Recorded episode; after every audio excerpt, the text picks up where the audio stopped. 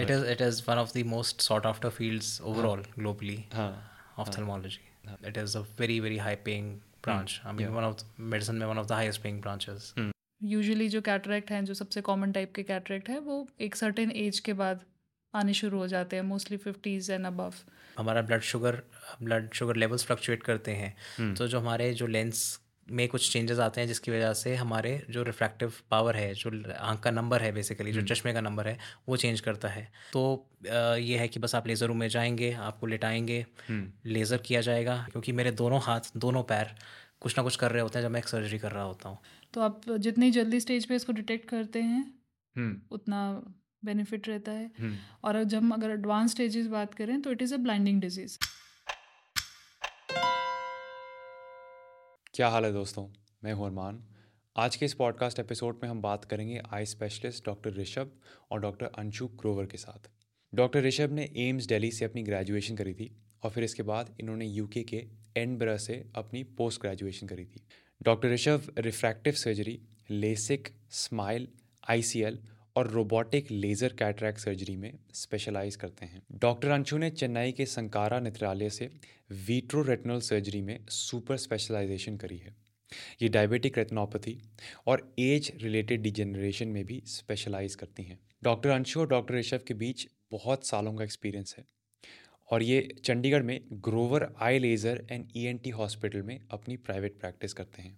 आज के इस पॉडकास्ट में हम cataracts, glaucoma, macular degeneration, computer screen और आई स्ट्रेन और लेज़र सर्जरी जैसे टॉपिक्स पर चर्चा करते हैं. बहुत ही इन्फॉर्मेटिव एपिसोड है, बहुत ही इंटरेस्टिंग एपिसोड है. इस एपिसोड में आपको कई सारे नुस्खे मिलेंगे अपनी आँखों को लंबी उम्र तक हेल्दी रखने के लिए. अगर आप इस पॉडकास्ट के क्लिप्स और शॉर्ट्स देखना चाहते हैं तो आप हमारे हाईलाइट चैनल्स को चेकआउट कर सकते हैं. इनका लिंक मैं नीचे डिस्क्रिप्शन बॉक्स में छोड़ दूंगा. तो दोस्तों, और देरी किए बिना ये है मेरी चर्चा डॉक्टर ऋषभ और डॉक्टर अंशु ग्रोवर के साथ. Doctor Rishabh and doctor Anshu, सौ साल तक पॉडकास्ट में आप लोगों का बहुत बहुत स्वागत है. इस पॉडकास्ट के ज़रिए मेरा मकसद है लोगों तक साइंस बेस्ड इन्फॉर्मेशन पहुंचाना, जिसकी वजह से वे अपना लाइफ स्पैन और अपना हेल्थ स्पैन बढ़ा सकें. तो आज के इस एपिसोड में हम आप लोगों से सीखना चाहते हैं, अपनी आँखों के बारे में थोड़ा ज्ञान लेना चाहते हैं ताकि हम अपनी ज़िंदगी के आखिरी सालों तक अपनी आँखों को कैसे हेल्दी रख सकते हैं. तो both of you guys, thank you so much and welcome to the show. My pleasure. Thank you. All right. Um, पहली चीज़, हम एक बेस एस्टैब्लिश करते हैं कि आँखों का ध्यान रखना क्यों ज़रूरी है लंबी उम्र तक. वेल well, आँखें एज uh, हमें सबको पता है कि are are windows to the world. हाँ, खिड़की हैं हमारी दुनिया को देखने की. बिल्कुल. एंड सबसे ज़रूरी सेंसेस में से एक सेंस है. सो एंड जो भी आप uh, दुनिया के सारे अपने या पर्सनल जो भी ज़रूरी काम करते हैं बिना आँखों के, आई डोंट थिंक वो पॉसिबल हो पाएंगे. बिल्कुल बिल्कुल. और आज की जनरेशन के हिसाब से बात करें तो everyone is active, physically also, work wise also, socially also. So even जो हमारे एल्डरली हैं वो भी काफ़ी लेट तक जो हैं वो फ़ोन्स यूज़ करते हैं, ड्राइव भी करते हैं. तो आज की डेट में ये और ज़्यादा इम्पॉर्टेंट हो गया है कि उन सब की जो एक अच्छी नज़र हो, सो so दैट वो क्वालिटी ऑफ लाइफ उनका throughout the age maintain रहे.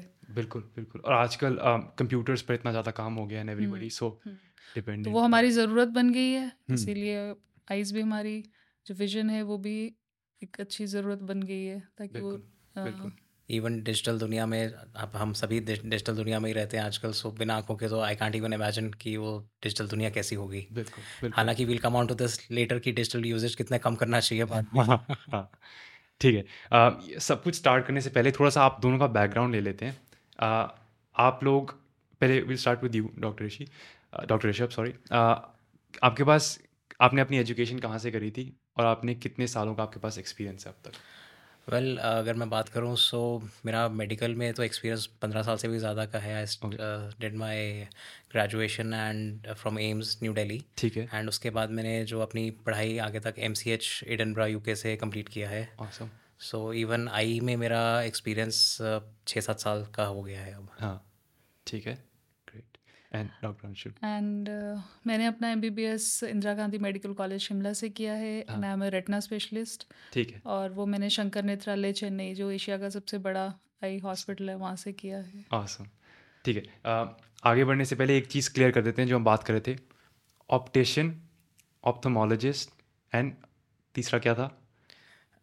ऑप्टिशियन uh, तो हो गया जो हाँ. हमारा uh, जो चश्मा बनाता है बेसिकली, हाँ. जो चश्मे का काम करता है, ठीक है. दूसरी चीज़ हो गई ऑप्टोमेट्रिस्ट, ऑप्टोमेट्रिस्ट ऑप्टोमेट्रिस्ट यस, जो कि चश्मे का नंबर चेक करके हमारा बताते हैं एंड आई के बेसिक बिल्कुल जो बेसिक डिसऑर्डर्स हैं उनके बारे में आपको कुछ इन्फॉर्मेशन दे सकते हैं, ठीक है. तीसरी जो चीज़ उनसे ऊपर आती है दैट इज़ द ऑप्थेल्मोलॉजिस्ट या आई डॉक्टर या आई सर्जन जिसको हम बोलते हैं, जो कि हम दोनों हैं, ठीक है. So they are the ones who can, जो कि सर्जरी परफॉर्म करने के लिए ऑथराइज्ड हैं. They are basically MBBS doctors जो कि आपकी आंखों का पूरा चेकअप करने के साथ साथ सर्जिकल पार्ट भी देख सकते हैं, ठीक है. सो so, इंडिया में बेसिकली आप पहले एमबीबीएस करते हो, फिर हाँ. आप आइज में एक स्पेशलिटी चूज़ करते हो, तो उसके बाद आप ऑफ्थेल्मोलॉजिस्ट बनते हो. एंड उसके बाद भी आजकल सुपर स्पेशलाइजेशन का ज़माना है, तो आई में भी देयर आर मल्टीपल थिंग्स. जैसे मेरा जो इंटरेस्ट है वो cataract and laser vision correction है, ग्लासेस रिमूवल के लिए जो हम लेज़र करते हैं. Doctor Anshu is in retina, so retina के जो पर्दा जिसको बोलते हैं, ठीक है, पर्दे की बीमारी, ठीक है, retina specialist and retina surgeon as well, ठीक है, ठीक है, ऑसम.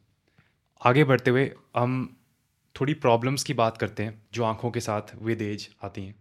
सबसे पहले बात करते हैं कैटरैक्ट्स के बारे में, बहुत कॉमन है आजकल, राइट right. सबसे पहले समझाते हैं कैटरैक्ट होता क्या है.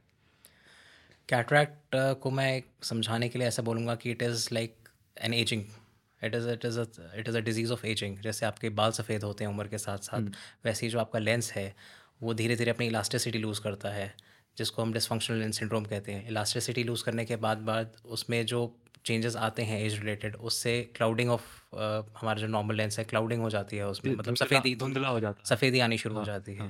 So that is called as cataract age related, ठीक है. कैटरैक्ट्स में भी अगेन काफ़ी तरह की टाइप्स होती हैं, वो जैसे कि किसी को चोट लग गई उससे कैटरैक्ट हो गया, या किसी और रीज़न से कैटरैक्ट हो गया, या आजकल diabetes is coming to be a very common cause cataract के लिए. कैटरैक्ट बेसिकली इसको सफ़ेद मोतिया बोलते हैं जनरल, ठीक है, सफ़ेद मोतिया. सो बेसिकली जो आपका नेचुरल लेंस होता है आई का, जो ट्रांसपेरेंट पारदर्शी होना चाहिए, वो उम्र के साथ साथ अपनी जो पारदर्शिता है वो खो देता है, बेसिकली ओपेक हो जाता है. तो उसकी वजह से आपकी नज़र कम हो जाती है और कंट्रास्ट कम हो जाता है, कलर्स डल दिखने शुरू होते हैं अर्ली कैटरैक्ट्स में, और इवेंचुअली आपकी नज़र काफ़ी कम हो जाती है उसमें, ठीक है, ठीक है. और ये एक एजिंग प्रोसेस है. एजिंग प्रोसेस मतलब यूजुअली जो कैटरैक्ट हैं, जो सबसे कॉमन टाइप के कैटरैक्ट हैं, वो एक सर्टेन एज के बाद आने शुरू हो जाते हैं, मोस्टली फिफ्टीज़ एंड अबव, ठीक है. और जैसे जैसे आपकी उम्र बढ़ती है वो बढ़ते भी जाते हैं, तो इट्स अ डीजनरेटिव प्रोसेस, ठीक है. और इसलिए हम बात कर रहे थे कि इसको प्रिवेंट करना नहीं बल्कि इसको टाल सकते हैं, जिसे डिले yeah. कर सकते हैं yeah. या है ना, हाँ. पूरी तरह से कैटरैक्ट ना हो ऐसा तो कोई स्टडी में नहीं देखा गया है, हाँ. बट हाँ, अगर आपका अच्छा ओवरऑल, अगर आपकी अच्छी लाइफस्टाइल है ओवरऑल, हाँ. अगर आप एंटी एजिंग चीज़ें, जिसमें हो गया कि फ्रेश वेजिटेबल्स, फ्रूट्स, ओवरऑल अगर आपका अच्छा हेल्थ है, तो कैटरैक्ट भी फिर आपका थोड़ा डिले हो जाता है या उतनी स्पीड से प्रोग्रेस नहीं करता. डायबिटीज़ जैसे डॉक्टर साहब ने बताया, तो हाई ब्लड शुगर, हाँ, अगर किसी के पास डायबिटीज़ नहीं भी है तो आप कहोगे कि हाई ब्लड शुगर फ्लक्चुएशंस को भी yes. कोशिश कर कर मैनेज करना, right right? Yes yes. like, अगर आपको कैटरैक्ट है और आपकी शुगर्स अगर फ्लक्चुएटिंग है और हाई हाँ, हैं तो हाँ, वो जल्दी बढ़ेगा. हाँ, और सर्टेन टाइप ऑफ कैटरैक्ट वो सिर्फ डायबिटीज़ में भी देखे जाते हैं कि only diabetics get those type of cataract. और मैं पढ़ रहा था कि आजकल इंडिया में टाइप टू डायबिटीज़ इस काफ़ी ऊपर जा रही है, बहुत ज़्यादा, बिकॉज अब एग्रीकल्चरल जॉब्स छोड़ के अब जो नई पीढ़ी आनी है वो सब ऑफिस जॉब्स में जा रही है, सेडेंटरी लाइफस्टाइल जो हमारा होता जा रहा है, हाँ जी, हाँ जी, उस करके. आ, तो डॉक्टर ऋषभ, आई थिंक आप इस क्वेश्चन का बेस्ट आंसर दे पाओगे. कैटरैक्ट्स के लिए क्या ट्रीटमेंट ऑप्शंस हैं? देखिए, कैटरैक्ट के लिए एकमात्र ट्रीटमेंट है आँख का ऑपरेशन uh, करवाना. हाँ, ऑपरेशन में क्या होता है कि जो आपका जो लेंस जो ख़राब हो चुका है, नॉर्मल नेचुरल क्रिस्टलाइन लेंस जिसको हम कहते हैं, हाँ, उसको निकाल कर एक आर्टिफिशियल लेंस डाला जाता है जिसको हम आईओएल कहते हैं या इंट्राओकुलर लेंस कहते हैं, ठीक. सो so, उसको डालने के लिए हमें अपना जो नेचुरल लेंस है वो पहले निकालना पड़ेगा. उसके निकालने के लिए हमारे पास बहुत सारी ऑप्शंस अवेलेबल हैं. पहले जैसे होता था कि हाथ वाला ऑपरेशन की सारा कुछ ही मैनुअली करना है, हुँ, हुँ. उसके बाद आया फेको एमल्सिफिकेशन, जिसमें हम एक बहुत ही छोटे छेद के द्वारा उस लेंस को निकाल देते हैं एंड एक फोल्डेबल आईओएल को या लेंस को आँख के अंदर रिप्लेस कर देते हैं. हुँ, हुँ. अब जो सबसे लेटेस्ट जो चीज़ है उसमें हमारे पास है femto laser cataract surgery with artificial intelligence, जिसकी मैं बात करूँगा अभी. उसमें क्या है कि मशीन सारे पैरामीटर्स ऑटोमेटिकली स्कैन करके सेट कर लेता है एंड हमें बस उसको एक बार चेक करके सारे पैरामीटर्स को एक बार चेक करने के बाद we have to fire that laser. And उसका एडवांटेज ये रहता है कि एक तो जो हमारी जो लेंस की प्लेसमेंट आती है बाद में, जो हम लेंस डालेंगे hmm. उस लेंस को निकालने के बाद उसकी बहुत ही एक परफेक्ट एंड प्रिसाइज प्लेसमेंट आती है. ठीक है. दूसरी चीज़ जो हमारी जो फेकों की एनर्जी लगनी होती है एक नॉर्मल लेंस को बाहर निकालने में, क्योंकि उसको हमारे जो नॉर्मल लेंस को ब्रेक डाउन करके फेको मशीन प्रोब बाहर निकालती है, जो नेचुरल लेंस को नेचुरल लेंस को निकालती है, वो फेमटो लेज़र में के द्वारा किए गई सर्जरी में फेको पावर बहुत ही कम यूज़ होती है. तो जो हमारे कॉर्निया है, जो हमारी आँख की जो सबसे आगे वाला ट्रांसपेरेंट जिसको हम पुतली भी कहते हैं, उसके ख़राब होने के चांसेस बहुत ही कम रहते हैं. एंड कॉन्सिक्वेंटली उसकी जो लाइफ होती है कॉर्निया की, वो बहुत ज़्यादा देर तक बनी रहती है, अच्छी बनी रहती है. तो तो उसके कारण सर्जरी अब थोड़ा सेफर वुड यू से हो जाती है. यस, काफ़ी सेफ हो जाती है. एक्यूरेसी उसकी बहुत अच्छी है. ठीक है, ठीक है, इंटरेस्टिंग. सो कैटरेक्ट सर्जरी अगर बात करें तो आज की डेट में बहुत कॉमन है, बहुत अच्छे रिजल्ट्स हैं. It's a day care surgery, मतलब यू डोंट नीड एडमिशन, आपको एडमिट नहीं होना. आई नो लोग सर्जरी का नाम सुन के डर जाते हैं, कहने में it's a surgery but it's a relatively safe surgery with good outcomes. तो इससे ऐसे डरने वाली ज़रूरत नहीं होती है. यूजुअली आजकल तो ऐसे एनेस्थेटाइज करने की भी ज़रूरत नहीं पड़ती है, सिंपल ड्रॉप्स डाल के ही ये सर्जरी हो जाती है. लगभग दस पंद्रह मिनट लगते हैं. दर्द होता है पेशेंट को? बिल्कुल भी नहीं, बिल्कुल भी नहीं, बिल्कुल भी नहीं. ओके ओके ओके, ठीक है. हल्की तकलीफ हो सकती है, अब आप शरीर में कुछ भी करेंगे तो हल्की तकलीफ हो सकती है, थोड़ी चुभन, थोड़ा रड़क, थोड़ा पानी टाइप आना बाद में ऑपरेशन के, but it is not a painful procedure. But as far as cataract surgery की मैं बात करूँ, सो दुनिया में की जाने वाली सबसे कॉमन सर्जरीज में से एक है कैटरेक्ट कैटरेक्ट सर्जरी. आगे बढ़ते हुए आँखों के कमज़ोर होने के बारे में बात करते हैं. चश्मे लग जाते हैं तो क्या इसे हम प्रिवेंट कर सकते हैं? क्या हम कुछ अपने डाइट, लाइफस्टाइल कुछ ऐसा कर सकते हैं जिससे हमें चश्मे ना लगे, आँखें कमज़ोर ना हो? ग्लासेस नंबर होना या चश्मे का नंबर होना, जो जिसको मायोपिया बोलते हैं, जिसमें माइनस नंबर का चश्मा लगता है, या फिर हाइपरोपिया जिसमें प्लस नंबर का चश्मा लगता है. मायोपिया ज़्यादा कॉमन होता है पॉपुलेशन में एज़ कम्पेयर टू हाइपरोपिया, मतलब आपको माइनस नंबर वाले जो लोग हैं वो ज़्यादा मिलेंगे. ये काफ़ी हद तक फैक्टर जो है इसके लिए है जेनेटिक्स. ठीक है, ठीक है. Your family history also, then your lifestyle. Usually ये जो नंबर्स हैं ये आपके अर्ली चाइल्डहुड में ही स्टार्ट हो जाते हैं. डिटेक्ट हुआ नहीं हुआ वो अलग बात है, बट यूजुअली ये अर्ली चाइल्डहुड में ही स्टार्ट होते हैं. ठीक है. तो अगर आपका जेनेटिक रिस्क फैक्टर है, आपको हेरिडेटरी रिस्क फैक्टर्स है, तो फिर ये आपको होंगे. और जो हमारे जो हमारे हाथ में है बेसिकली वो है लाइफस्टाइल. बच्चों के लिए जो है एक बहुत ज़्यादा नज़दीक का काम करना, जो कि आज की डेट में काफ़ी कॉमन हो गया है, कंप्यूटर्स में, मोबाइल्स में, और लिमिटेड आउटडोर एक्टिविटीज़ जहाँ पे आपको जितना सन एक्सपोजर चाहिए, सनलाइट एक्सपोजर चाहिए, वो नहीं मिल रहा. So these are the common. Then again diet, अगर आपकी डाइट जो है वो बैलेंस डाइट नहीं है, that also predisposes for number. Prematurity, जैसे अर्ली, जिस जिनका बर्थ अर्ली हो जाता है, yes, that is also very important factor for getting high numbers. ठीक है. तो इसमें से कुछ चीज़ें हैं जो आपके हाथ में हैं. ठीक है. अगर आप वो करेंगे तो सर्टेनली आप इनको प्रिवेंट कर सकते हैं. और प्रिवेंट करने से ज़्यादा ज़रूरी है, अगर ये आपको प्रॉब्लम है मायोपिया या हाइपरोपिया, उसको टाइम से डिटेक्ट करना और उसके लिए सही नंबर का चश्मा लगाना. ठीक है. तो हमारी नज़र में, मतलब एक ऑफ्थेल्मोलॉजिस्ट की नज़र में, अगर आपको नंबर है कोई बात नहीं है, आपको बस चश्मा लगा के पूरा दिखना चाहिए, मतलब आपको चश्मे के साथ पूरा दिखना चाहिए. ठीक है. चश्मा आप नहीं लगाना चाहते तो after a certain age, eighteen plus और around that age, then you have options कि आप लेज़र से वो चश्मा उतरवा रहे हैं या कॉन्टैक्ट लेंस लगा रहे हैं. बट जो ज़्यादा ज़रूरी चीज़ है कि अगर आपको नंबर है तो उसका सही टाइम पे वो डिटेक्ट हो जाए और आप उसके लिए ग्लासेस यूज़ करें. अगर आप टाइम से ग्लासेस नहीं लगाते हैं, मान लो किसी को नंबर है प्लस या माइनस का और वो ग्लासेस नहीं यूज़ कर रहे हैं, तो एक तो आपका विजन जो है वो पूरा नहीं होगा, और एक सर्टेन टाइम के बाद, यूजुअली सात आठ साल की उम्र तक हमारी नज़र बन जाती है. उसके बाद जो है लेज़ी आई या एम्ब्लायोपिया जिसको बोलते हैं, वो बनने का रिस्क रहता है, जिसमें क्या होता है नंबर लगा के भी आपकी विजन जो है पूरी नहीं होगी अगर आप सही टाइम पे वो चश्मा नहीं लगाते हैं. तो टाइम से लेजी आई और उसको डील करना बहुत ज़रूरी है. और एक चीज़ मैं डबल क्लिक करना चाहूँगा जो आपने कहा कही थी, आपने कहा था कि बच्चों के लिए सनलाइट बहुत ज़रूरी है. yes. और आजकल ये काफ़ी बड़ी प्रॉब्लम है, बिकॉज आजकल बच्चे फ़ोन्स पर रह जाते हैं और इंडोर्स रह जाते हैं. हाँ, इंडोर रहते हैं, माँ बाप के पास इतना टाइम नहीं है, या आजकल हमारा लाइफस्टाइल ऐसा हो गया है कि हम अंदर ही रहना पसंद करते हैं, या सिटीज़ में बाहर जगह ही नहीं है जाने की बच्चों की, पार्क्स में. तो ये चीज़ें अफेक्ट करती हैं। तो हम्म ये डब्ल्यू एच ओ की गाइडलाइंस भी है कि एटलीस्ट अबाउट वन आवर एक आप घंटा एक घंटा जो है वो आउटडोर एक्टिविटी होनी चाहिए बच्चे की, for overall growth hmm and for a good eyes I site. ठीक है ठीक है परफेक्ट। आ, आगे बढ़ते हुए, अब अगर किसी को चश्मा लग गया है तो उसके लिए क्या ऑप्शंस हैं?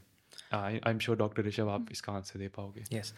सो देखिए, चश्मा लग गया तो पहली ऑप्शन तो एकमात्र है कि चश्मा लगा लें। हाँ दूसरी ऑप्शन मैं बोलूँगा कि जो काफ़ी लोग और कॉमनली लगाते हैं कि कॉन्टैक्ट लेंस लगा लिए।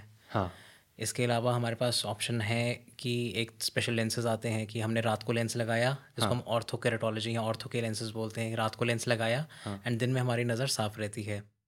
ठीक है ठीक है, ये चीज़ें तो हो गई अ, चश्मे और लेंसेज के बारे में। हम्म अब आते हैं जो आजकल क्या चल रहा है, ज़्यादा अच्छी चीज़ें मतलब और बेटर टेक्नोलॉजी क्या अवेलेबल है इनसे, hmm that is laser vision correction, कि हम लेज़र से अपने चश्मे का नंबर हमेशा हमेशा के लिए हटा सकते हैं। Permanently awesome so that is a permanent thing. Hmm and laser आज की डेट में it is very very accurate and बहुत ही सेफ है एंड बहुत ही प्रिसाइज है। हम्म सो अब आप अ, देखिए कि आपका जो आंख का नंबर जब बढ़ता है, लेट से आपका नंबर दो माइनस दो का नंबर है या माइनस टू पॉइंट वन का नंबर है, आपका number minus two point one या टू पॉइंट वन थ्री या टू पॉइंट वन फोर ऐसे करके चेंज करेगा। बट हम्म जो आप चश्मा लगाएंगे वो तो माइनस टू का लगाएंगे या माइनस टू पॉइंट फाइव का लगाएंगे, कुछ बीच में तो लेंसेज बनते ही नहीं हैं। ओके सो लेज़र का यहाँ एडवांटेज आ जाता है कि लेज़र आपका प्रिसाइजली उतना नंबर हटा सकता है जितना आपका एक्चुअल में नंबर है।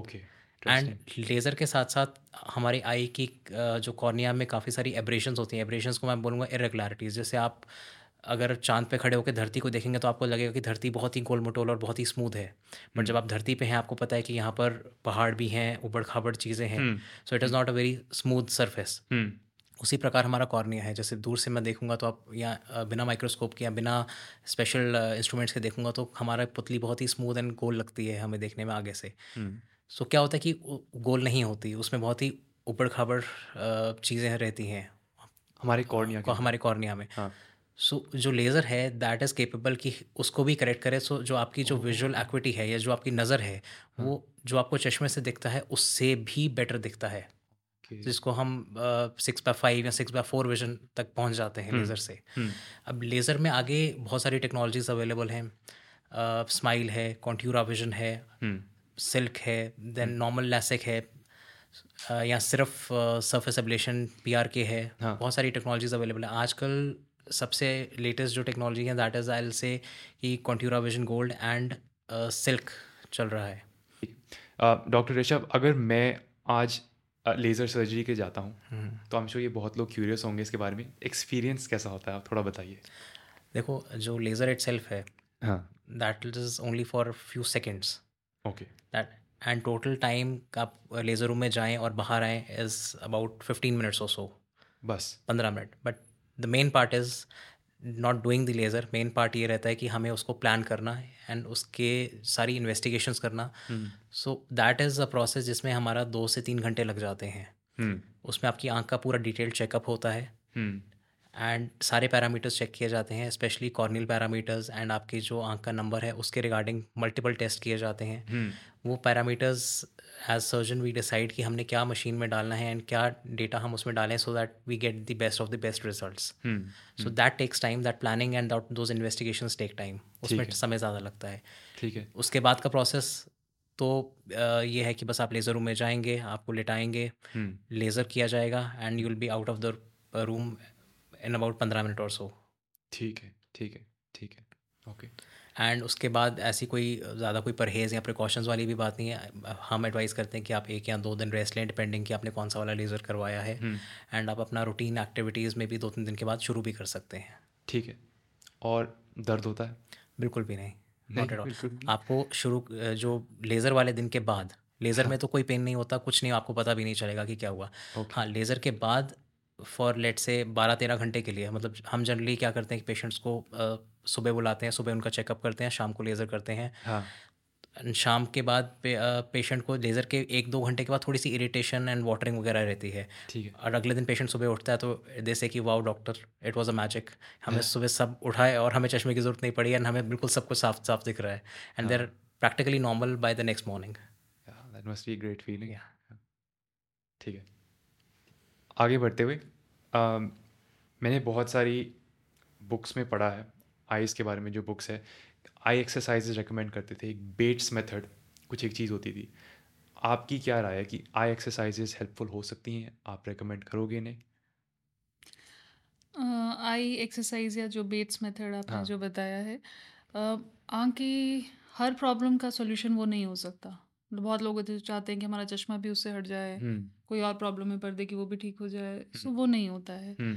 Exercise like any other exercise वो मसल्स पे ज़्यादा काम करती है। तो अगर आपको मसल रिलेटेड प्रॉब्लम है, फोकसिंग में प्रॉब्लम है, या हल्का स्क्विंट है जो बच्चों में होता है, तो उस चीज़ के लिए हम लोग एक्सरसाइज बताते हैं, जिसे हम कन्वर्जन या फ्यूजन एक्सरसाइज बताते हैं। तो आँख के जो मसल्स है, मांसपेशियाँ हैं, उसको स्ट्रॉन्ग करने के लिए। ठीक है। uh, हर बीमारी का इलाज एक्सरसाइज से नहीं होता है। बाकी आइज़ को बंद रखना, कोल्ड कंप्रेसेस, वार्म कंप्रेसेस, या जिसको पामिंग बोलते हैं कि अपने हाँ, हाथ को रब करके, करके हाँ, आइज़ के ऊपर रखना, वो थोड़ा हेल्प करती है, वो सूदिंग फीलिंग के लिए, आइज़ को और माइंड को थोड़ा रिलैक्स करने के लिए। हाँ, तो आई गेस वो मसल को रिलैक्स करने टाइप। फिर आपकी एक दिन में आपने सपोज थकावट है, आपका स्क्रीन टाइम बहुत ज़्यादा है, आप थोड़ा सा ब्रेक लेना चाहते हैं, तो आप अपनी आइज़ बंद कर लीजिए, वो एक अपने आप में एक रिलैक्सेशन मेथड है। आप हल्के हाथ से मल के थोड़ा सा वार्मथ फील करते हैं, वो भी अच्छा लगता है। हाँ, पर इसके साथ ये कि आँख को मलना, आँख को मलना is not at all good, है ना। उससे बहुत सारे जो है आँख में जो है इरिटेशन भी उससे बढ़ जाता है, ओवरऑल इन्फेक्शन के चांसेस बढ़ जाते हैं, और सर्टेन टाइप ऑफ नंबर जिसको हम सिलेंड्रिकल पावर्स बोलते हैं, और इनफैक्ट कॉर्निया की कुछ बीमारियाँ, ये सब जो है आंखों को मलने के साथ एसोशिएट किए जा चुकी है। इनफैक्ट ये देखा गया है कि जिन लोगों को एलर्जी रहती है और वो टाइमली चेक नहीं करवाते, यूजुअली मल देते हैं आँख को, तो उनको एलर्जी के साथ साथ आँखें की बाकी की प्रॉब्लम्स भी आ जाती हैं, नंबर एंड पुतली का खराब होना। तो आंखों को मलना बिल्कुल भी नहीं है आपने, ठीक है। हल्के हाथ से जो है वो थोड़ा पामिंग कर सकते हैं आप, that also is for relaxation. ठीक है, तो ये है। हम अभी स्क्रीन टाइम पर बात कर रहे थे, तो मैं थोड़ा सा डबल क्लिक करना चाहता हूँ। आपने मुझे बताया था कि ट्वेंटी ट्वेंटी ट्वेंटी रूल होता है, यस yes. आंखों को थोड़ा सा रिलैक्स करने के लिए, तो आप थोड़ा सा एलैबोरेट करो। so, ये सारा सारे उन लोगों के लिए एप्लीकेबल है जिनका स्क्रीन यूजेज बहुत ज़्यादा होता है, या ऑफिस में काम, नज़दीक का काम बहुत ज़्यादा होता है। हाँ. so, उसमें एडवाइस ये किया जाता है कि बीस मिनट के बाद, लाइक एवरी ट्वेंटी मिनट्स आप बीस फुट की दूरी पे देखें नॉर्मली, एंड बीस सेकेंड के लिए कम से कम देखें। हाँ. इसके साथ साथ जो मैं अपने पेशेंट्स को पर्सनली एडवाइस करता हूँ कि ये करने के बाद आप एक मिनट के लिए आइज़ कम से कम बंद रखें, ताकि जो आपकी आइज़ में अगर कोई ड्राइनेस बिल्डअप हो रही है वो ठीक हो सके ट्रांजिएंटली।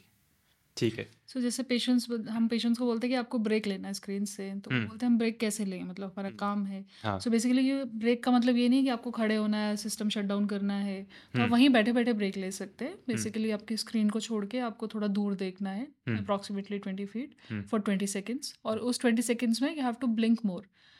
ब्लिंकिंग जो हम नॉर्मल जो हम आँख झपकते हैं, जो कि एक अनकॉन्शियस प्रोसेस होता है, जब हम स्क्रीन यूज़ करते हैं वो हमारा ब्लिंकिंग रेट देखा गया है कि ऑलमोस्ट फिफ्टी परसेंट कम हो जाता है hmm. जब कोई इंसान जो है ज़्यादा स्क्रीन यूज़ करता है। तो और वो ब्लिंकिंग जो है बहुत इंपॉर्टेंट है हमारे नॉर्मल टीयर्स के फॉर्मेशन के लिए, जो हमारे आंसू बन रहे हैं, और उसके नॉर्मल स्प्रेड के लिए आइज़ okay. के ऊपर। ठीक है। जो अगर नहीं होगा तो फिर आपको ड्राइनेस होने के चांसेस बढ़ जाते हैं। इसीलिए जो ड्राई आई डिजीज़ है वो कंप्यूटर्स और स्क्रीन से इतनी ज़्यादा एसोशिएटेड है। ठीक है। तो उसको मिनिमम करने के लिए आप ब्लिंकिंग जो है कॉन्शियसली, फिर आपको ब्लिंक करना पड़ेगा, आपको याद करके ब्लिंक करना पड़ेगा। हाँ। तो twenty twenty twenty rule says that every twenty minutes look something at twenty feet for twenty seconds. Again you start your work, then every twenty minutes you can put a timer also on your screens. और बहुत सारी I T जो companies हैं वो उनके automatically उनके screen पे वो टाइमर आ जाता है बीस मिनट बाद कि आपका ब्रेक टाइम आ गया है। हाँ. तो यू उस बैठे बैठे आप ब्रेक ले लीजिए, आपको दूर देखना है और याद करके ब्लिंक करना है बीस सेकेंड के लिए, फिर आप अपना काम स्टार्ट कर दीजिए। सो so, इससे ओवरऑल जब आपने सालों साल एक ही चीज़ करनी है, आपने सालों साल स्क्रीन पे ही काम करना है, सो so, ये सारी जो चीज़ें हैं वो बहुत ज़्यादा हेल्पफुल रहती हैं, फ्री की इंश्योरेंस की तरह है आँखों के लिए। एंड इसके साथ जैसे डॉक्टर साहब ने टीयर फिल्म की बात करी, तो मैं एक और चीज़ बोलना चाहूँगा। काफ़ी लोग सोचते हैं कि जैसे आंखों में थकान होगी तो जाके पानी के छट्टे मार लिए, सो दैट आई आई के मतलब that is not advisable at all. क्योंकि आप क्या करते हैं, जो हमारी आँख की जो नेचुरल टीयर फिल्म है, आप उसको हर बार जाके उसको वॉश आउट कर देते हैं, धो देते हैं। सो जो लुब्रिकेटिंग है एक तरह से, जो हमारी टीयर फिल्म जो हमारी आई आईज़ को लुब्रिकेट कर रही है, आप उसको हर बार जाके धो देते हैं। सो इससे बेटर है कि आप कोई कोल्ड पैक्स यूज़ कर लें, हम्म आँख के ऊपर लगाने के लिए, इंस्टेड ऑफ आँख में छट्टे मारने के बजाय। हम्म छट्टे मारने हैं ठीक है, आप सुबह उठ के एक बार मार लीजिए, एंड दैट टू अगर मारने हैं तो फिल्टर्ड वाटर से या आर ओ वाटर से ही कीजिए, not with the regular tap water, क्योंकि उसमें क्या होता है कि काफ़ी सारी चीज़ें क्लोरीन हाँ for one, irritated so that is एक इरिटेंट है। तो उन चीज़ों का उन चीज़ों से और एलर्जीज एंड ड्राइनेस की प्रॉब्लम बढ़ती है लोगों में। ठीक है ठीक है ठीक है। बाकी ल्यूब्रिकेटिंग ड्रॉप्स अवेलेबल रहते हैं, there lot of lubricating drops आजकल हैं हमारे पास। आप रेकमेंड करते हो? Yes, and that will depend कि आपको कौन सी किस प्रकार की ड्राइनेस है। देखिए जैसे मैं आपको एक समझाने के लिए एग्जांपल देता हूँ, जैसे हमारी ड्राई स्किन होती है, ड्राई स्किन के लिए हमारे पास बहुत सारे लोशंस, क्रीम्स, बहुत कुछ अवेलेबल होता है। उसी प्रकार ल्यूब्रिकेटिंग ड्रॉप्स में भी बहुत अलग अलग किस्म के ल्यूब्रिकेटिंग ड्रॉप्स होते हैं। आपको कौन से ड्रॉप सूट करेंगे, कौन सी टीयर फिल्म की कौन डेफिशिएंसी है आपको, किस पा किस क्योंकि टीयर फिल्म में भी एक चीज़ नहीं है, उसमें लिपिड लेयर होती है, म्यूसिन लेयर होती है, एक वाटर लेयर होती है। कौन सा कॉम्पोनेंट आपकी टीयर फिल्म में डेफिशिएंट है उस वो गाइड करेगा कि आपके ल्यूब्रिकेटिंग ड्रॉप्स कौन से होने चाहिए एंड किससे आपको ज़्यादा अच्छा आराम मिलेगा। और ये इन्फॉर्मेशन आपको आपका डॉक्टर दे पाएगा, या डॉक्टर वो चेकअप के बाद ही हम आपको बता पाएंगे। और यहीं पर आपसे मैं एडवाइस ले लेता हूँ कि चेकअप कितना रेगुलरली कराना चाहिए। सी uh, अगर मैं बच्चों की बात करूँ और बूढ़ों की बात करूँ तो कम से कम साल में दो बार यानी सिक्स मंथली एक चेकअप, और अगर यंग एडल्ट या एडल्ट की बात करें लेस देन मिडिल एज तो मे बी साल में एटलीस्ट एक चेकअप तो ज़रूरी है ही। एंड वो चेकअप अगेन, अब मैं स्ट्रेस जैसे हमने शुरू में बात करी थी कि ऑप्टिशियन या ऑप्टोमेट्रिस्ट एंड ऑफ्थेल्मोलॉजिस्ट, सो ये चेकअप मैं रिकमेंड करूँगा कि आप किसी आई डॉक्टर या आई स्पेशलिस्ट से कराएं, ना कि ऑप्टिशियन से कराएं। ऑप्टिशियन वो होगा जो सन ग्लासेस, जो आपके सिर्फ ग्लासेस का नंबर चेक करता है, जो ग्लासेस का और ग्लासेस बना के आपको देता है। बट देखिए आपको एक चीज़ समझना बहुत ज़रूरी है कि जो ऑप्टिशियन या ऑप्टोमेट्रिस्ट चेक करता है वो सिर्फ आपका आँख का नंबर चेक करता है, सो वो एक टिप ऑफ एन आइसबर्ग मैं कहूँगा उसको। बाकी का आपका सारी का आई का जो रूटीन चेकअप है वो रह जाता है। आपको लगता है कि हाँ आपका चश्मे का नंबर ठीक है, आपको ठीक दिख रहा है तो आपकी आइज़ बिल्कुल ठीक है, that is a very very wrong concept जो हम हमारे इंडियंस के दिमाग में है कि बस चश्मे का नंबर बनवा लिया, ठीक दिख रहा है, that is fine, that is the end of the story. But no, वो एंड ऑफ द स्टोरी नहीं है। एक डॉक्टर का चेकअप करना एंड एक चश्मे का नंबर चेक करना is way different. Okay, so proper eye checkup regularly from a proper eye specialist. ठीक है, ओके okay, uh, आगे बढ़ते हुए क्योंकि हम आई स्ट्रेन की बात कर रहे हैं, बहुत सारी रिसर्च ने दिखाया है कि कम लाइट के अंदर किताब पढ़ना या काम करना डेस्क के ऊपर, अगर आपकी लाइटिंग ठीक नहीं है तो वो भी आई स्ट्रेन यस बढ़ा सकता है। तो आप इस पर थोड़ा, उसमें खासकर जैसे बच्चे हैं घर में या कोई भी जैसे पढ़ाई का काम करते हैं, जनरली क्या होता है कि रात को पढ़ाई कर रहे हैं, कमरे में अंधेरा कर लिया, बस किताब पे अपने रोशनी रख के पढ़ रहे हैं, सो वो रिकमेंडेड नहीं है। आपका जो कमरा है कमरे में भी सफिशेंट एक लाइट होनी चाहिए। हाँ ठीक है, जो आप पढ़ रहे हैं जो फोकस में है चीज़ उसके ऊपर एक एक्स्ट्रा लैम्प या लाइट होनी चाहिए, बट कमरे में अंधेरा करके नहीं पढ़ना है। सेकेंडली आपका जो पॉस्चर है वो अच्छा होना चाहिए, लाइक अगर आप पढ़ाई कर रहे हैं सो टेबल चेयर पे बैठ के प्रॉपर अपनी बैक स्ट्रेट करके पढ़ेंगे तो आपको स्ट्रेन कम पड़ेगा। ठीक है, बेड में पढ़ना, उल्टा होके पढ़ना अगेन इज़ नॉट रिकमेंडेड। ठीक है, और इसकी इसकी एक प्रॉपर गाइडलाइंस होती है फॉर द पॉस्चर, उसके अंदर वो प्रॉपर डिस्टेंस दिया होता है। यस यस हाँ, एक चीज़ होती है जिसे कंप्यूटर विजन सिंड्रोम बोलते हैं, जो आजकल काफ़ी कॉमनली सुनने को मिलता है। So it's a syndrome basically, इसमें सिर्फ ड्राइनेस या आंखों की थकावट ही नहीं है। hmm. अगर आप बहुत ज़्यादा कंप्यूटर पे होते हैं और आपका पॉस्चर सही नहीं है hmm. तो इवेंचुअली आपको back pain, neck pain, headache hmm. ये सारी चीज़ें शुरू हो जाती है। hmm. जब हम उन चीज़ों का अगर हमें ध्यान रखना है तो एक सही पॉस्चर होना बहुत ज़्यादा ज़रूरी है। ठीक hmm. है, yeah. और so उसमें उसमें लाइक पॉस्चर की जैसे बात करी, सो आपका मिनिमम एक डिस्टेंस होना चाहिए फ्रॉम द स्क्रीन। आप you should not be very close to the screen कि बिल्कुल ही स्क्रीन के पास आके आप पढ़ रहे हैं। नॉर्मल बैक स्ट्रेट करके बैठेंगे, एंड जो आपकी आई का लेवल है दैट शुड बी आपकी स्क्रीन के अपर लेवल तक आना चाहिए। यस हाँ, आई मैं एक किनेसियोलॉजिस्ट हूँ तो मैं पॉस्चर पर बहुत ध्यान देता हूँ। मैं देखता हूँ कि आजकल लोगों की फॉरवर्ड हेड पॉस्चर हो रहा है, मतलब इतना ज़्यादा हो रहा है कि गर्दन आगे जा रही है और कंधे झुक रहे हैं। तो या पॉस्चर का ध्यान रखना इज इम्पोर्टेंट क्योंकि ओवरऑल वो आपकी वेलबींग के लिए भी इम्पोर्टेंट रहता है। ऑफ कोर्स, ठीक है। आगे बढ़ते हुए क्योंकि हम स्क्रीन्स के बारे में बात कर रहे हैं तो आजकल ब्लू लाइट एक बहुत कॉमन टर्म हो गया है। कई लोग कहते हैं कि ब्लू लाइट आंखों के लिए ख़राब है, स्क्रीन से ब्लू लाइट आती है। तो आप लोग थोड़ा एक्सप्लेन कर सकते हैं इसको कि ब्लू लाइट होती क्या है, क्या ब्लू लाइट होती है और फिर कैसे हमारी आंखों को नुकसान पहुँचाती है।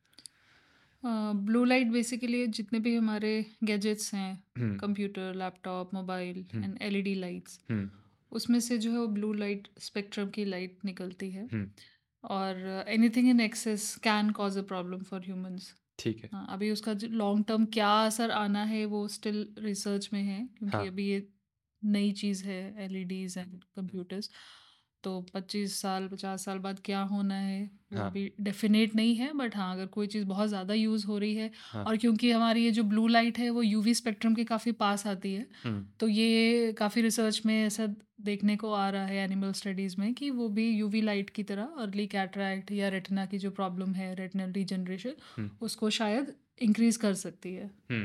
हुँ.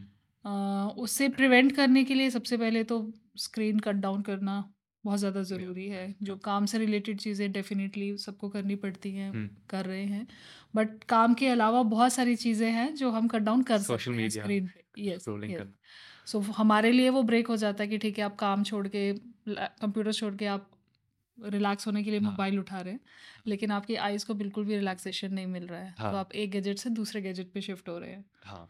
हाँ. तो वो हमें नहीं करना चाहिए. हमें अपने आईज को भी ब्रेक देना चाहिए. ठीक है. बहुत सारे ब्लू लाइट फिल्टर आ रहे हैं ग्लासेस में. हाँ blue light blocking glasses blocking glasses आ रहे हैं ग्लासेस में भी आ रहे हैं और हाँ. स्क्रीन गार्ड की तरह भी आ रहे हैं कंप्यूटर्स लैपटॉप्स के लिए हाँ. आ, वो आप यूज़ कर सकते हैं. अगेन हाँ. कितना बेनिफिशियल रहेगा वो टाइम के साथ ही पता चलेगा. अभी इतना क्लियर नहीं है रिसर्च बहुत ज़्यादा नहीं उसका बेनिफिट नहीं है. ऐसा नहीं है कि आपने वो लगा लिया तो अब आप जो मर्जी कर सकते हैं, ऐसा बिल्कुल भी नहीं है. तो एटलीस्ट वो आपको फॉल्स बिलीफ नहीं होना चाहिए कि मेरे पास तो ब्लू फिल्टर लगा हुआ है मेरे चश्मे पे तो अब तो मैं जो मर्जी कर सकता हूँ.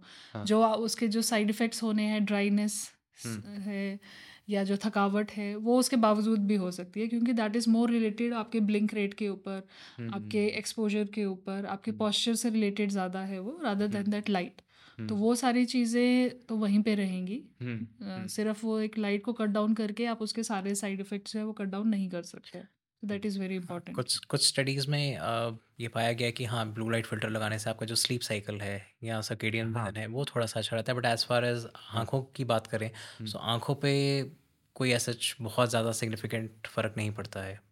सिग्निफिकेंट फ़र्क तभी पड़ेगा जब आप स्क्रीन टोटली बंद करें और आराम करें एंड आइज़ बंद करें. ठीक है. आगे बढ़ते हुए थोड़ी बात करते हैं बाकी की आई प्रॉब्लम्स के बारे में. आई नो ग्लूकोमा एक बड़ी प्रॉब्लम है and anything else macular degeneration. तो yes. जी ग्लूकोमा जिसे काला मोतिया कहा जाता है. ठीक है. Okay okay. तो एक काफ़ी सीवियर बीमारी है आंखों की जिसमें यूजुअली आई का प्रेशर बढ़ जाता है okay. और ये आपकी ऑप्टिक नर्व जो हमारी नर्व होती है आई की ऑप्टिक हाँ. नर्व उसको डैमेज करती है. काला मोतिया इसको इसीलिए कहा जाता है क्योंकि इसमें जो भी आपका नज़र का जो लॉस हो रहा है वो एक तरह से इरिवर्सिबल होता है. मतलब जो चला गया वो चला गया वो वापस नहीं आता. आप जिस टाइम पे उसको डिटेक्ट करते हैं जिस टाइम से आप उसका इलाज शुरू करते हैं उसके आगे का और लॉस ना हो वो पॉसिबल होता है. तो इसीलिए इसको काला मोतिया बोलते हैं. तो उसको मैनेज किया जा सकता है बट उसको क्योर नहीं किया जा सकता. उसको वहाँ पर हम रोक सकते हैं कि और प्रोग्रेस uh, ना करे आगे और ख़राबी ना आए बट हाँ. जितना डैमेज उसने कर दिया उसको रिवर्स करना इज़ नॉट पॉसिबल. ठीक है. ठीक है. एंड हाँ. ये जैसे डॉक्टर साहब ने बोला कि आँख का प्रेशर बढ़ना क्या होता है कि जो हमारी आँख की जो नस होती है जो हमारा सारी जो इन्फॉर्मेशन है आँख से लेके हमारे ब्रेन तक लेके जाती है उसमें डैमेज होना शुरू हो जाता है. एक कारण ये है कि प्रेशर बढ़ गया. प्रेशर बढ़ने की वजह से आँख के अंदर का जो प्रेशर है आईओपी जिसको हम बोलते हैं ट्रॉकुलर प्रेशर वो बढ़ गया. उसकी वजह से वो नस पे दबाव पड़ रहा है. दबाव पड़ने की वजह से नस सूख रही है तो काला मोतिया आपका आ रहा है. दूसरी कॉमन uh, ये ज़्यादा एक तो जिनको फैमिली हिस्ट्री थी फैमिली हिस्ट्री मतलब पेरेंट्स में या ब्रदर सिस्टर्स में सिबलिंग्स में ये बीमारी रही है उनके चांसेस बहुत ज़्यादा हैं. दूसरा अगर मैं बोलूँ लाइफस्टाइल के हिसाब से तो जो हाइपरटेंसिव लोग हैं जो एंटी हाइपरटेंसिव मेडिकेशंस लेते हैं बीपी कंट्रोल करने की दवाइयाँ लेते हैं बीपी कम करने वाली दवाई यस yes, हाँ. उसमें भी ये काफ़ी कॉमनली पाया गया है कि उनको काला okay. मोतिया हो रहा है. उसका होता ये है कि जैसे जो एंटी हाइपरटेंसिव दवाइयाँ हम ले रहे हैं बीपी का कंट्रोल करने की उसमें अर्ली मॉर्निंग प्रेशर हमारी आँख जो जो हमारा सिस्टोलिक एंड डायस्टोलिक प्रेशर है वो ड्रॉप करता है. उस वजह से जो हमारे आँखों की जो नस की परफ्यूजन होती है वो ड्रॉप कर जाती है. मतलब रिलेटिव प्रेशर जो हमारा ब्लड प्रेशर है एंड जो हमारा आई का रिलेटिव जो आईओपी है वो उस परफ्यूजन को का एक तरह से आप सोचिए मिसमैच हो जाता है कि वो परफ्यूजन मेंटेन नहीं रह पाती. ठीक है. ठीक है. तो उस वजह से भी ये एंटी जो हाइपरटेंसिव लोग हैं जो दवाइयाँ ले रहे हैं उनका चेकअप कराना इज़ ऑल्सो बहुत इम्पॉर्टेंट. ठीक है. ठीक है. ठीक है. और मेरी फील्ड में मैं आपको कह सकता हूँ कि एक ब्लड प्रेशर कम करने के लिए एक्सरसाइज बहुत इफेक्टिव है. वी नो दैट रनिंग करने के बाद, एक रनिंग का बाउट करने के बाद आपका ब्लड प्रेशर ऑटोमेटिकली काफ़ी कम right. हो जाता है. तो आई गेस हेल्दी लाइफस्टाइल का नियम से पालन करना में एक्सरसाइज रेगुलरली करना बेनिफिशियल हो सकता है. बिल्कुल. uh, आगे बढ़ते हुए मैक्युलर डिजेनरेशन के बारे में अगर आप थोड़ा सा बताना चाहेंगे, होता क्या है मैक्युलर डिजेनरेशन, जो कि एक रेटिना की प्रॉब्लम है, आई इसके पर्दे की प्रॉब्लम है. यूजुअली इसको A R M D, age related macular degeneration बोलते हैं, क्योंकि ये भी एक जो है वो हायर एज के लोगों में देखा जाता है ज़्यादातर. तो इसमें क्या होता है कि जो आपका जो सेंटर का पर्दा है वो वीक होना शुरू हो जाता है और उसमें आगे जाके स्वेलिंग या ब्लीडिंग हो जाती है, जिससे आपकी नज़र डाउन हो जाती है. हुँ, हुँ. क्योंकि ये एक एजिंग प्रोसेस है, हुँ. तो इसको कंट्रोल करना पूरी तरह पॉसिबल नहीं होता, लेकिन आजकल इसके बहुत अच्छे ट्रीटमेंट्स आ गए हैं, जिसमें हम जो है आँख के अंदर एक इंजेक्शन लगाते हैं. ठीक है, that again is not at all painful, और आप कहते हो, बट इसका ट्रीटमेंट है.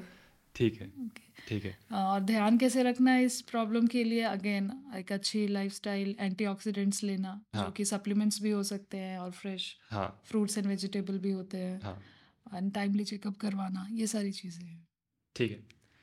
हमने थोड़ी देर पहले बात करी थी कि डायबिटीज़ के अंदर, डायबिटिक पेशेंट्स के अंदर काफ़ी प्रॉब्लम्स हो सकती हैं आँखों की, तो इसके ऊपर आप थोड़ा सा एलैबोरेट करना चाहोगे.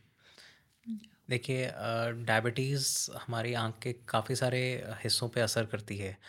बेसिकली जो हाई शुगर लेवल होता है, तो इसमें हमारे आँख का नंबर फ्लक्चुएट होना is one very common symptom. क्या अच्छा. होता है कि जैसे हमारा blood sugar blood sugar levels fluctuate करते हैं, तो जो हमारे जो लेंस में कुछ चेंजेस आते हैं, जिसकी वजह से हमारे जो रिफ्रैक्टिव पावर है, जो आँख का नंबर है, बेसिकली जो चश्मे का नंबर है, वो चेंज करता है.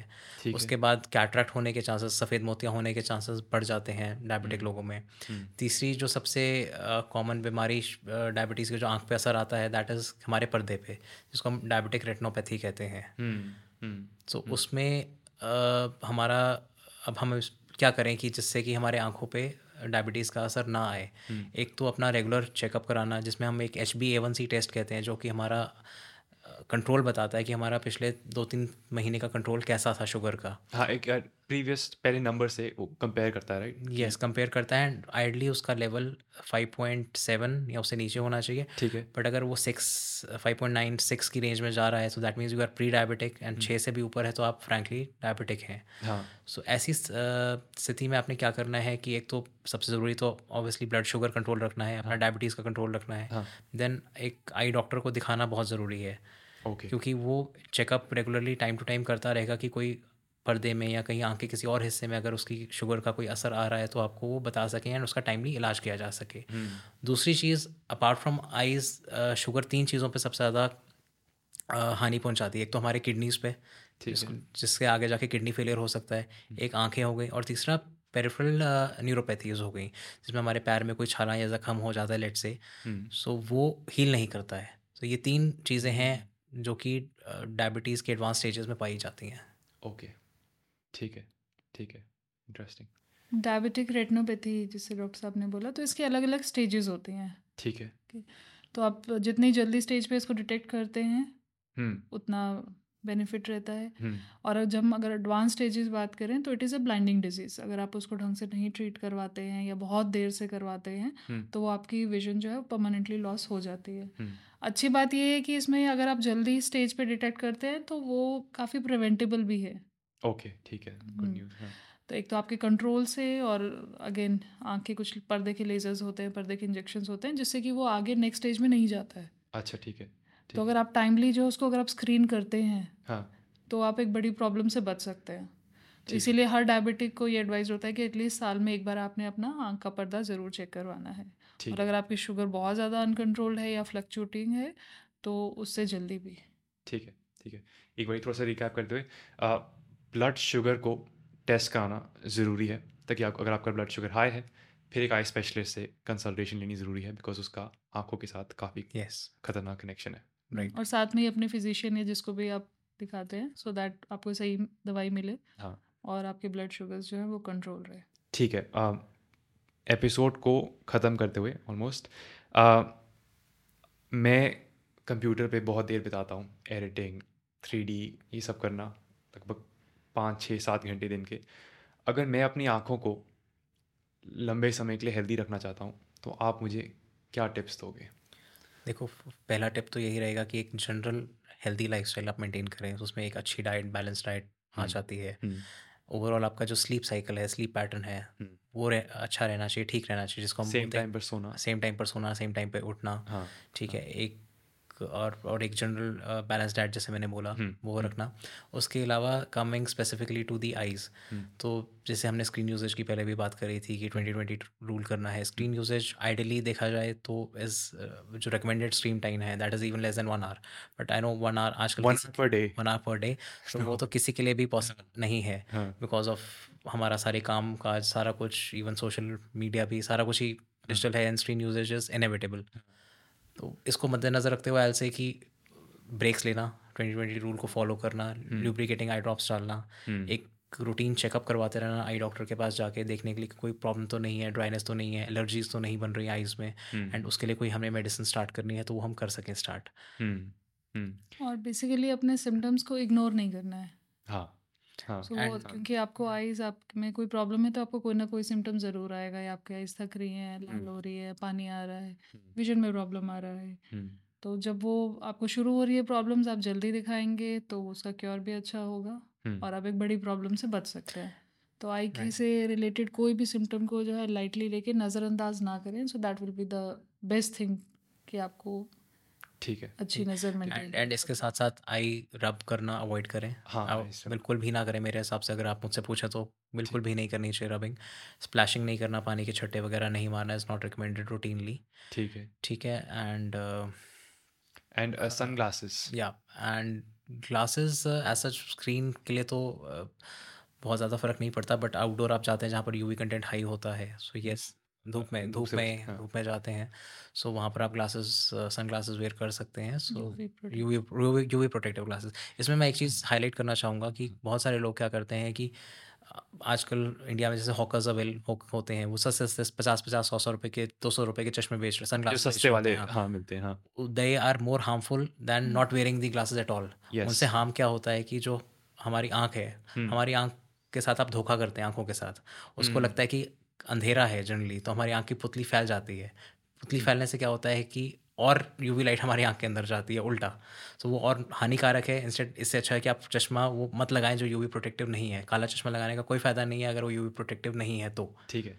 और पोलराइज्ड और यूवी प्रोटेक्टिव में क्या फ़र्क है? थोड़ा सा कन्फ्यूजिंग लगता है मुझे। पोलराइज एक सर्टन एंगल की लाइट को कट डाउन करता है। पोलराइज जनरली दोनों चीज़ें साथ में ही पाई गई हैं, मतलब मिल जाती हैं हमें मार्केट में। जब हम पोलराइज पोलराइड ग्लासेस लेते हैं तो जनरली वो यूवी प्रोटेक्टिव होते ही होते हैं, but UV protective and Polaroid are two separate things. Okay, ठीक है। पोलराइड ग्लासेस आपकी जनरली ग्लेयर कट डाउन करते हैं, जैसे कोई भी ग्लेयर या कोई भी शाइन, जैसे आप सड़क पर ड्राइव कर रहे हैं, कहीं आपको चमक आ रही है सड़क में या सामने वाली गाड़ी से चमक आ रही है, उसको कट डाउन करने में हेल्प करता है। जो सिंपल यूवी ग्लासेस होंगे सिर्फ यूवी लाइट को ब्लॉक करेगा, उस ग्लेयर को कम नहीं करेगा। अगर आपको ग्लेयर कम करनी है, आपको किसी चीज़ से चौंध सी पड़ रही है, आल से कि दिन में गाड़ी चलाते हुए लोग कहते हैं कि भाई चमक सी पड़ती है सड़क पे, चम, चमक पड़ती है। हाँ, उसको अगर आप हटाना चाहते हैं तो go in for a Polaroid glasses and Polaroid UV के साथ ही आएंगे। ठीक है, तो वो दोनों चीज़ें करेंगी। इससे सिंपल यूवी में सिर्फ यूवी लाइट ही कट डाउन होगी, वो ग्लेयर एंड चमक आती रहेगी। Okay, understood. ठीक है ठीक है। लास्ट क्वेश्चन जो मैं आप लोगों से पूछना चाहूँगा, what is it like to be an ophthalmologist? एक आई स्पेशलिस्ट बनकर कैसा फील होता है? आपकी एक day day in the life कैसा होगा? How does it feel to be in your career? मेरी बात करें तो मतलब मुझे बहुत अच्छा लगता है हाँ. लोगों की आंखों में देखना और उनकी आई से रिलेटेड प्रॉब्लम ठीक करना। It's a good branch. अगर बात करें तो आपको मेडिसिन प्रैक्टिस करने का भी मौका मिलता है, हाँ. आपको सर्जरी करने का मौका मिलता है। And eye surgeries are very challenging, you have to be a very fine surgeon to be a eye surgeon. तो अगर आपको उन चीज़ों में इंटरेस्ट है और आप करना चाहते हैं, so it's a good field. बहुत ही क्लीन और टेक्नोलॉजी ड्रिवन ब्रांच है, hmm. तो वो भी अगर आपको उस चीज़ में अच्छा लगता है तो it's a good branch. I think technology के बारे में बात करें तो doctor Rishabh is very much in technology and ठीक है. सो आई मीन अगर मैं बात करूँ कि सबसे ज़्यादा हाई एंड टेक्नोलॉजी अगर किसी किसी भी मेडिकल फील्ड में यूज़ होती है, so that is probably eye care, even more than probably radiology. Radiology से भी ज़्यादा सबसे ज़्यादा एडवांस एंड कटिंग एज अगर हम टेक्नोलॉजी का इस्तेमाल करते हैं, so that is an eye eye care. And एक आई सर्जन के लिए, जैसे डॉक्टर साहब ने बोला कि एक बहुत ही फाइन सर्जन का होना बहुत ज़रूरी है, क्योंकि मेरे दोनों हाथ दोनों पैर कुछ ना कुछ कर रहे होते हैं जब मैं एक सर्जरी कर रहा होता हूँ. मेरे लेफ्ट हाथ में एक इंस्ट्रूमेंट रहता है, राइट हाथ में एक इंस्ट्रूमेंट रहता है, लेफ्ट पैर के नीचे माइक्रोस्कोप का कंट्रोल रहता है, राइट पैर के नीचे फेको का कंट्रोल रहता है. तो मेरे दोनों हाथ दोनों पैर और आंखें तो ऑब्वियसली काम कर ही रही है. सो ऐसी कोई सर्जरी या कोई ब्रांच नहीं है जिसमें कि मेरी पूरी पूरा पूरी बॉडी के मतलब दोनों लेग्स एंड दोनों हाथ सब कुछ इन्वॉल्व रहता है सर्जरी के टाइम पे. So that is a very involving and skillful surgery. I say कि आई की हम कोई भी सर्जरी करते हैं. एंड टेक्नोलॉजी तो आई डोंट नो कि I I don't I I mean this is no other field जिसमें इससे ज़्यादा टेक्नोलॉजी का इन्वॉल्वमेंट है आई से ज़्यादा. And do you think the future, इस फील्ड के फ्यूचर में और ज़्यादा टेक्नोलॉजी इंकॉर्पोरेट होगी with A I coming in? Yes, will with A I हमारे पास काफ़ी कुछ डायग्नोस्टिक में भी आ रहा है. जैसे मैंने सर्जरी की भी बात करी कि जो हम कैटरेक्ट uh, की या मोतिया की सर्जरी मोतिया की सर्जरी करते हैं, हाँ. उसमें बहुत सारे ए आई के कॉम्पोनेंट्स हैं, हाँ.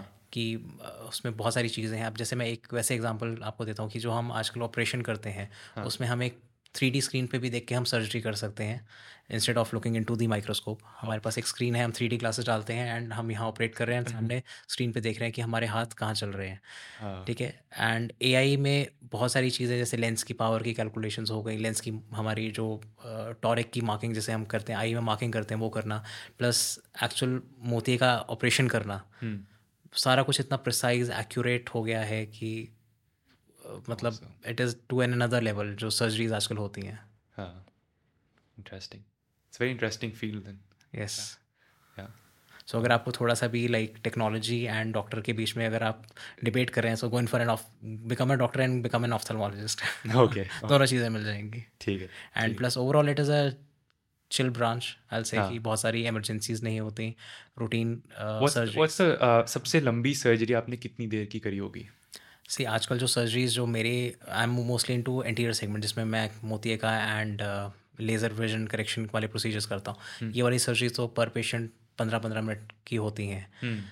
जो लंबी सर्जरीज होती हैं वो ज़्यादा डॉक्टर साहब करते हैं. सो इनमें पर्दे की जो ऑपरेशन होता है, पर्दे के जो हम सर्जरीज करते हैं वो थोड़ी टाइम कंज्यूमिंग होती हैं. सो उसमें the average time is one two and half three hours for a retina surgery. Awesome, awesome. ठीक है.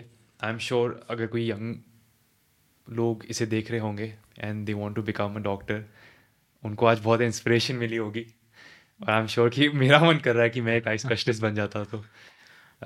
It is it is one of the most sought after fields overall globally, हाँ, ophthalmology.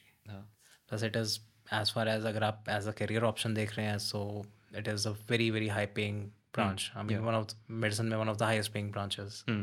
Mm. All right then, यहीं पर episode को समाप्त करते हैं. आप लोगों का बहुत बहुत शुक्रिया आने के लिए. आई नो आप बहुत बिजी हो, पर आपने फिर भी हमारे लिए टाइम निकाला, हमें ये ज्ञान दिया. आई एम श्योर बहुत लोगों की इससे मदद होगी. तो doctor Rishabh and doctor Anshu, pleasure joining. हमें भी बहुत मज़ा आया आपसे. Thank you so much. And I hope कि लोगों को इससे कुछ मदद मिले, कुछ ज्ञान मिले. I hope so as well. तो दोस्तों, आई होप कि ये चर्चा आपको अच्छी लगी होगी. अगर आपने कमेंट करके क्वेश्चंस और टॉपिक्स डाले थे इस एपिसोड के लिए, तो आई होप आपको अपने आंसर्स अब मिल गए होंगे. इस पॉडकास्ट को ग्रो करने में मदद करनी है तो वीडियो को लाइक और चैनल को सब्सक्राइब करना ना भूलेगा. इस एपिसोड को शेयर कीजिएगा अपने फ्रेंड्स और अपने फैमिली मेम्बर्स के साथ, ताकि वे भी अपनी आँखों को हेल्दी रख सकें लंबी उम्र तक. अगले वीडियो तक चलते फिरते रहिएगा एंड टेक केयर.